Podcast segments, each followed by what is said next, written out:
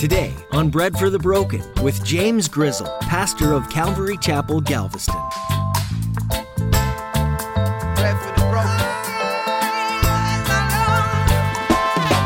Jesus is saying they are so concerned with straining at a gnat, but then swallowing a camel, is what Jesus would later use as an illustration. He's like, You're so focused on the external. You're like a whitewashed tomb full of dead men's bones. You clean up the outside, but you're corrupt on the inside, is really what that means. It has nothing to do with what you eat. You're gonna eat food, it's gonna go in, it's gonna go out, all that good stuff. You know how that works. But he says it's not about, it has nothing to do with that. Your biggest problem is your heart. When I read it, it looks like Jesus really loved to correct the selfish and self centered thinking of the Pharisees. He even calls the Pharisees out as whitewashed tombs, spotless on the outside, yet dead on the inside. In his message today, Pastor James is going to explore yet another encounter between Jesus and those religious leaders, and we'll discover that God is bigger than the law. Seeking Him is more important than seeking to make ourselves perfect. Let the Lord lead your actions instead. Now, here's Pastor James in the book of Mark, chapter 7, with today's edition of Bread for the Broken.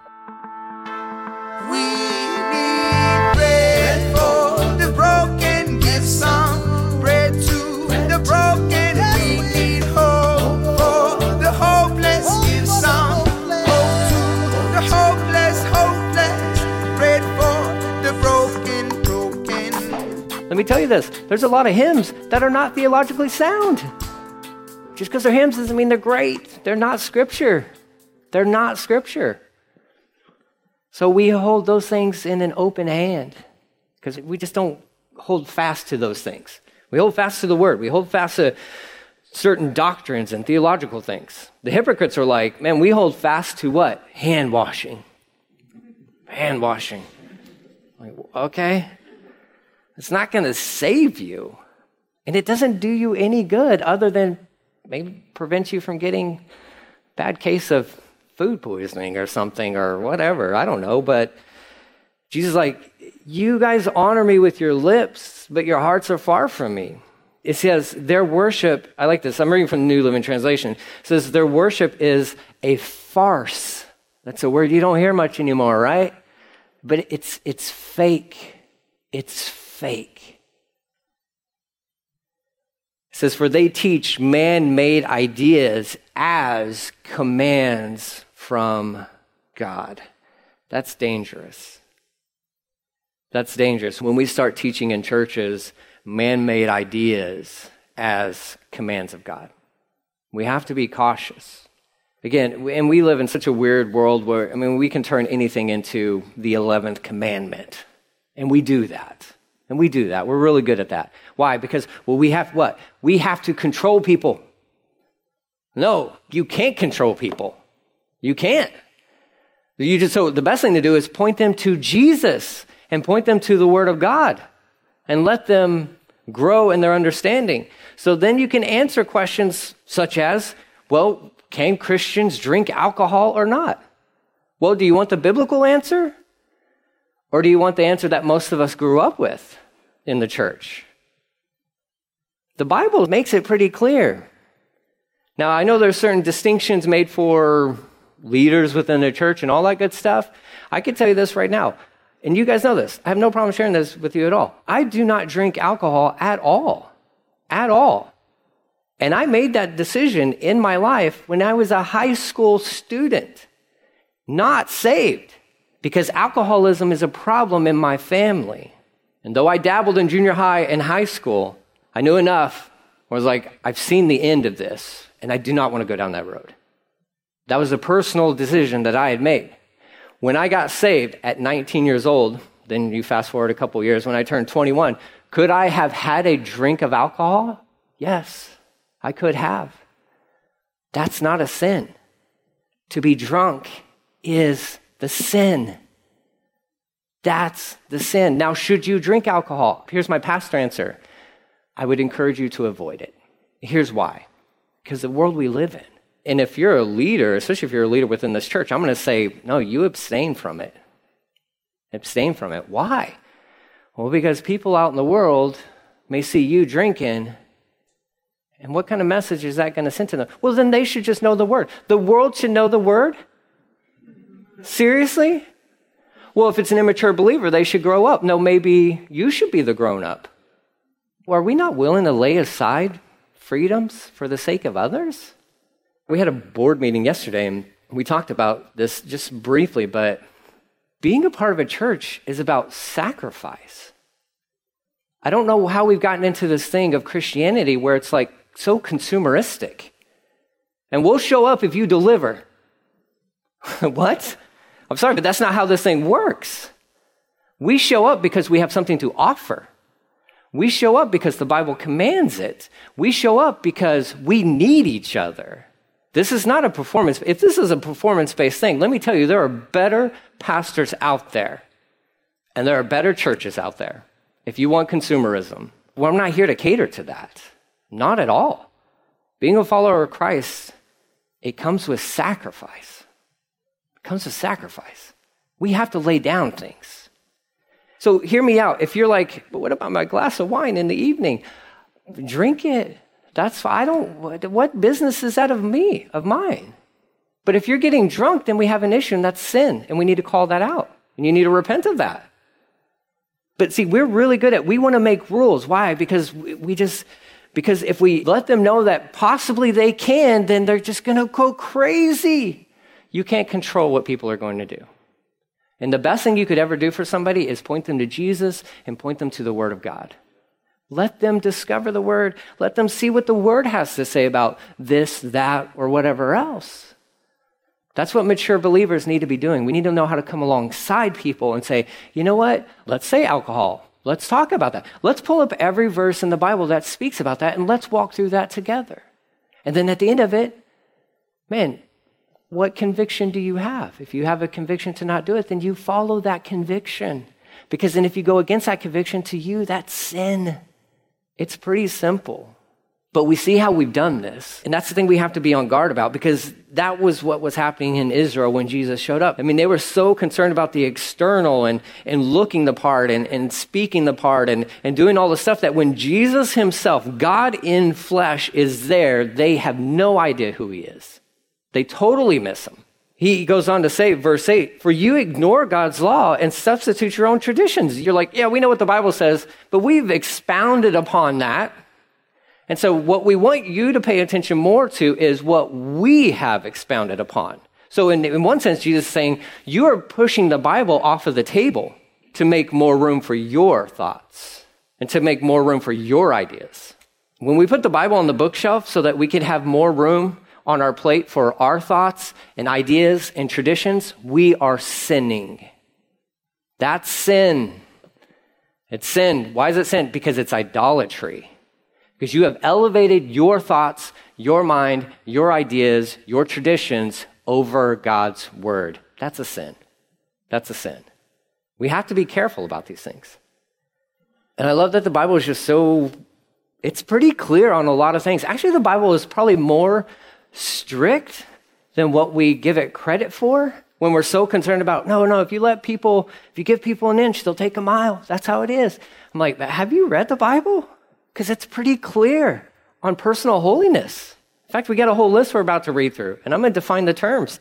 And you may or may not like the definitions, but they're the definitions, and it's what Jesus says. So he calls them out. They don't like this at all. They don't like being called out in front of people, for sure. Nobody ever does, but he calls them out, exposes them as frauds. Verse 9, then he said, You skillfully sidestep God's law in order to hold on to your own tradition. You become experts at this thing. For instance, he's going to illustrate his point. And praise God, because I'm horrible at coming up with illustrations. And I love it when I come through a portion of scripture and I'm like, oh, there's an illustration right there. I don't have to worry about it because Jesus does such a great job at this. He's like, let me tell you, let me give you a specific of where you do this really well. He says, for instance, Moses gave this law from God honor your father and mother. And they valued this as like one of the most important laws of the Ten Commandments. Okay? It says, and anyone who speaks disrespectfully of father or mother must be put to death. And you're like, wow, the Bible says that. Yeah, it, it did say that. Yes, it absolutely. Should, is that something we should still hold fast to?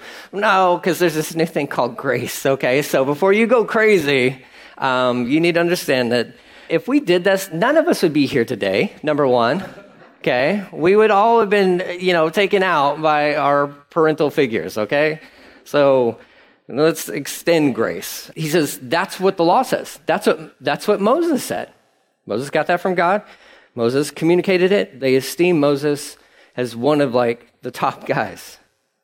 Verse 11, but you say, here's the problem.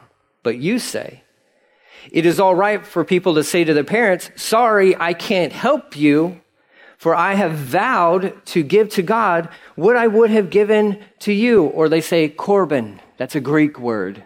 Okay. Which means like, hey, mom, dad, look, I know it's difficult for you guys. And I know customarily, you know, we're supposed to take care of you when you get older.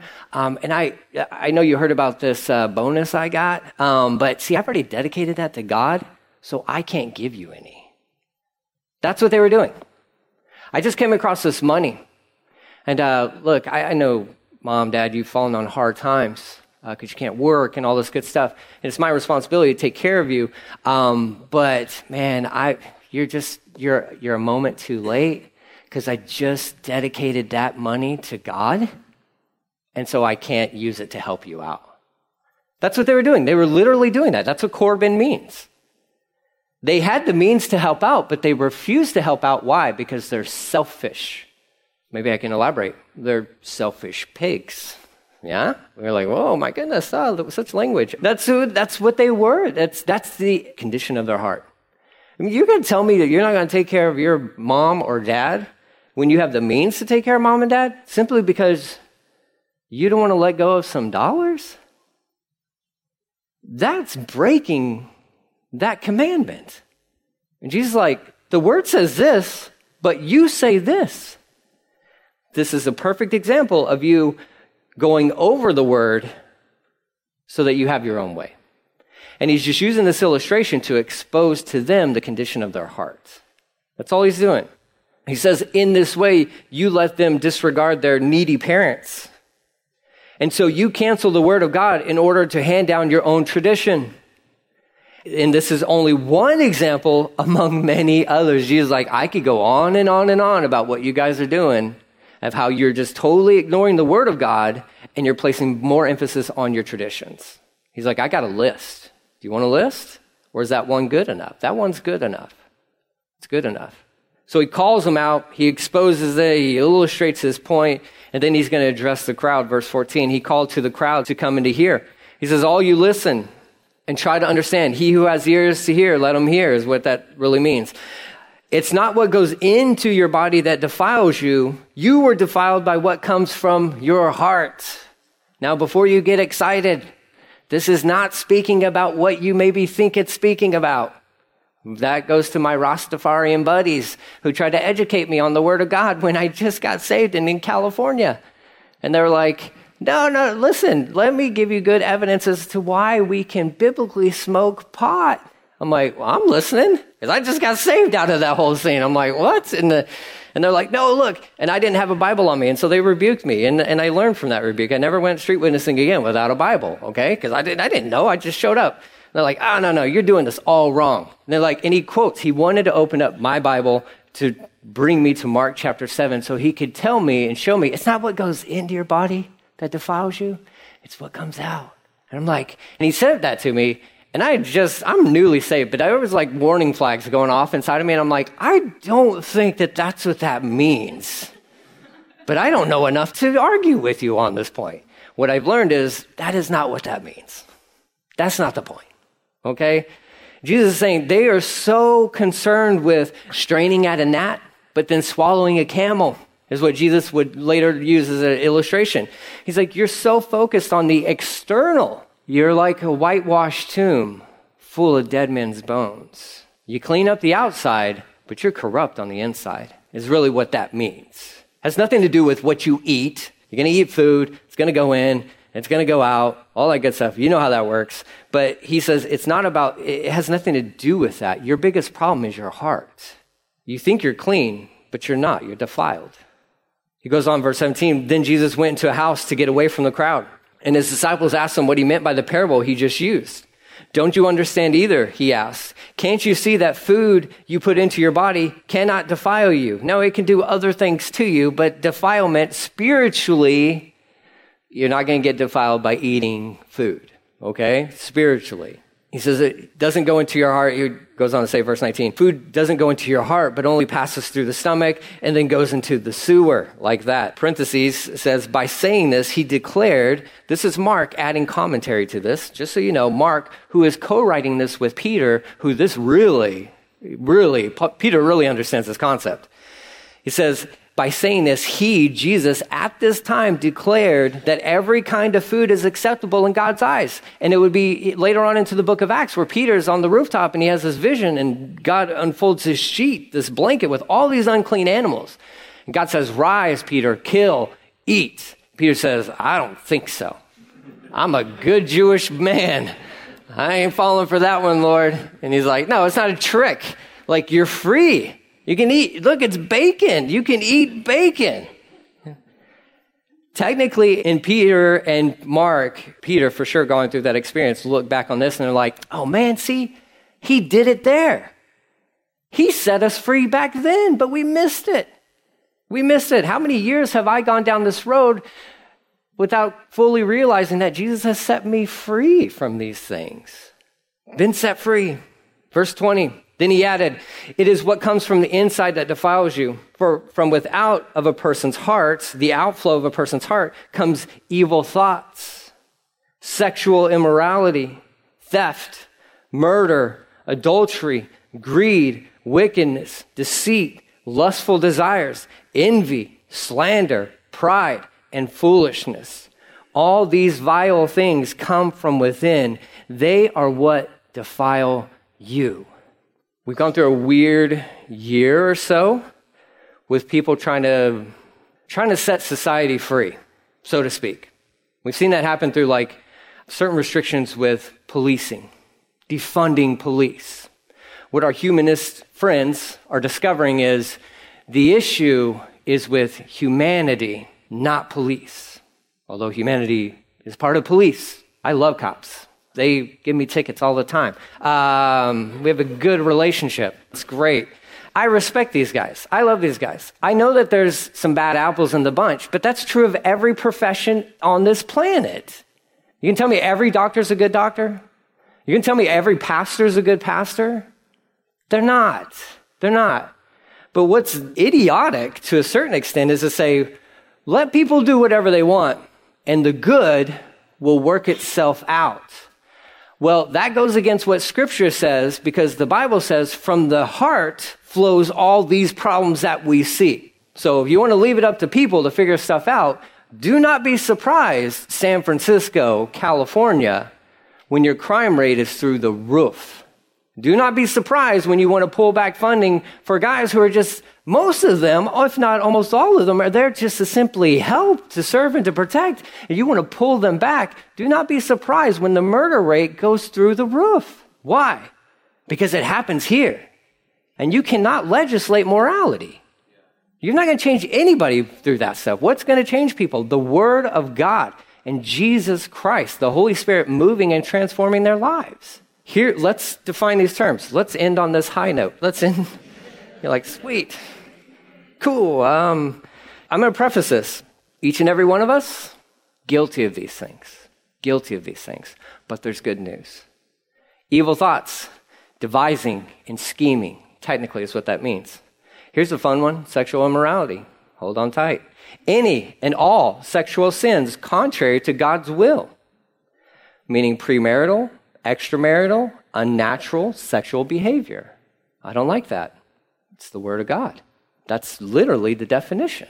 Theft. Don't need to define it, but I will. Taking what's not yours. That's commandment number eight, right? Don't steal.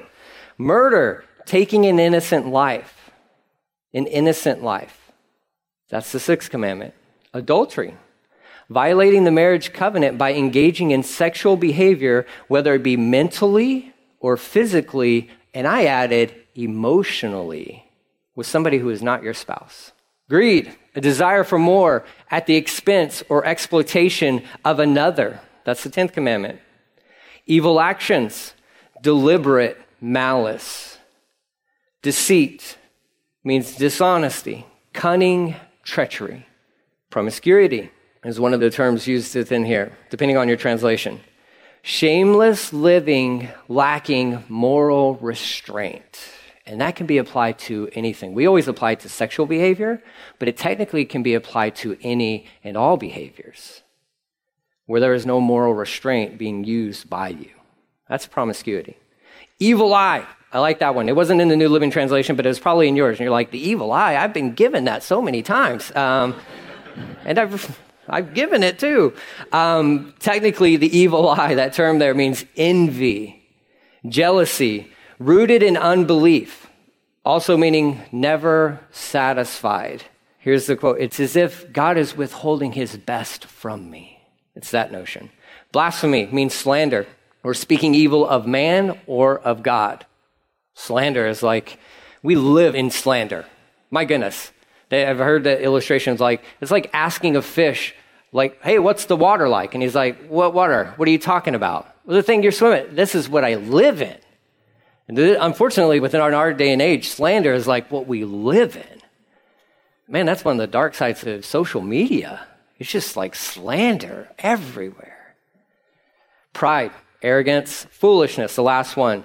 Foolishness would be spiritual insensitivity. That's foolishness. Not being sensitive to the Spirit of God and to the leading of the Lord.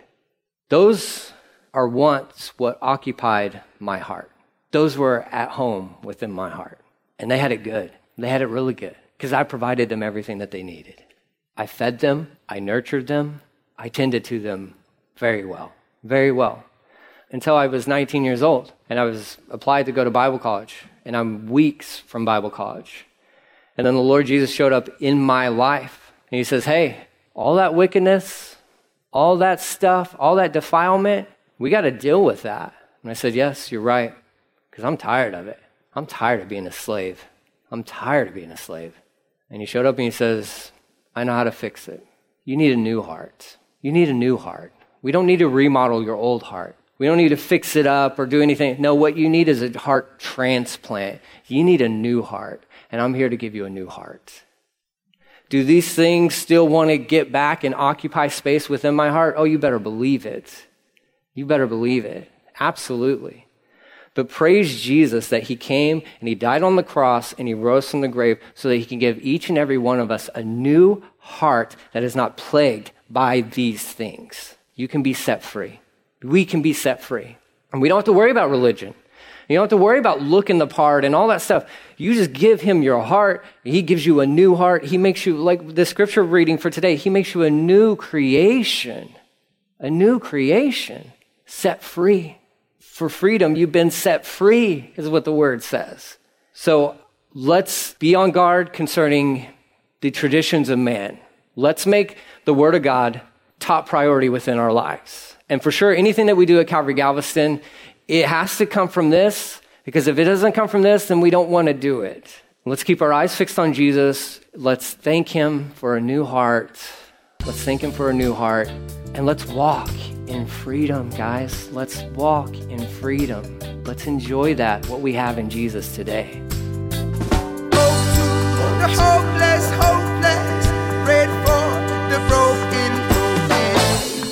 Thanks for joining us today here on Bread for the Broken with Pastor James Grizzle. Pastor James has been teaching through the Gospel of Mark. This book is fast paced. You'll notice as you keep studying with us that Jesus was on the move quite a lot. He did what needed to be done, and then he moved on to the next thing. Jesus packed a lot of service into his time here on earth, culminating in the greatest act of sacrifice ever, dying on the cross for everybody. If Jesus was consistently moving and serving, shouldn't we also be doing the same? Our faith doesn't say that we should just sit back and let others do the work. We're called to be the hands and feet of Jesus right here, right now. So go and do whatever it is that the Lord has gifted you with. Go share the good news of the gospel, and then demonstrate it by how you love and serve people. Bread for the Broken is a ministry of Calvary Galveston, and we would love to meet you. Visit breadforthebroken.com for more information. Would you like to do something for us? Would you pray for your fellow listeners? Pray that God would open their hearts and minds to His truth. Please pray for us too, that we would continue to follow Jesus' leading no matter where it takes us.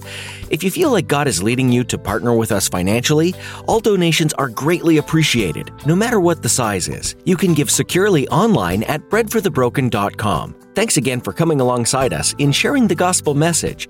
That's all that we have for today. Join Pastor James next time for more here on Bread for the Broken. Picture of humanity.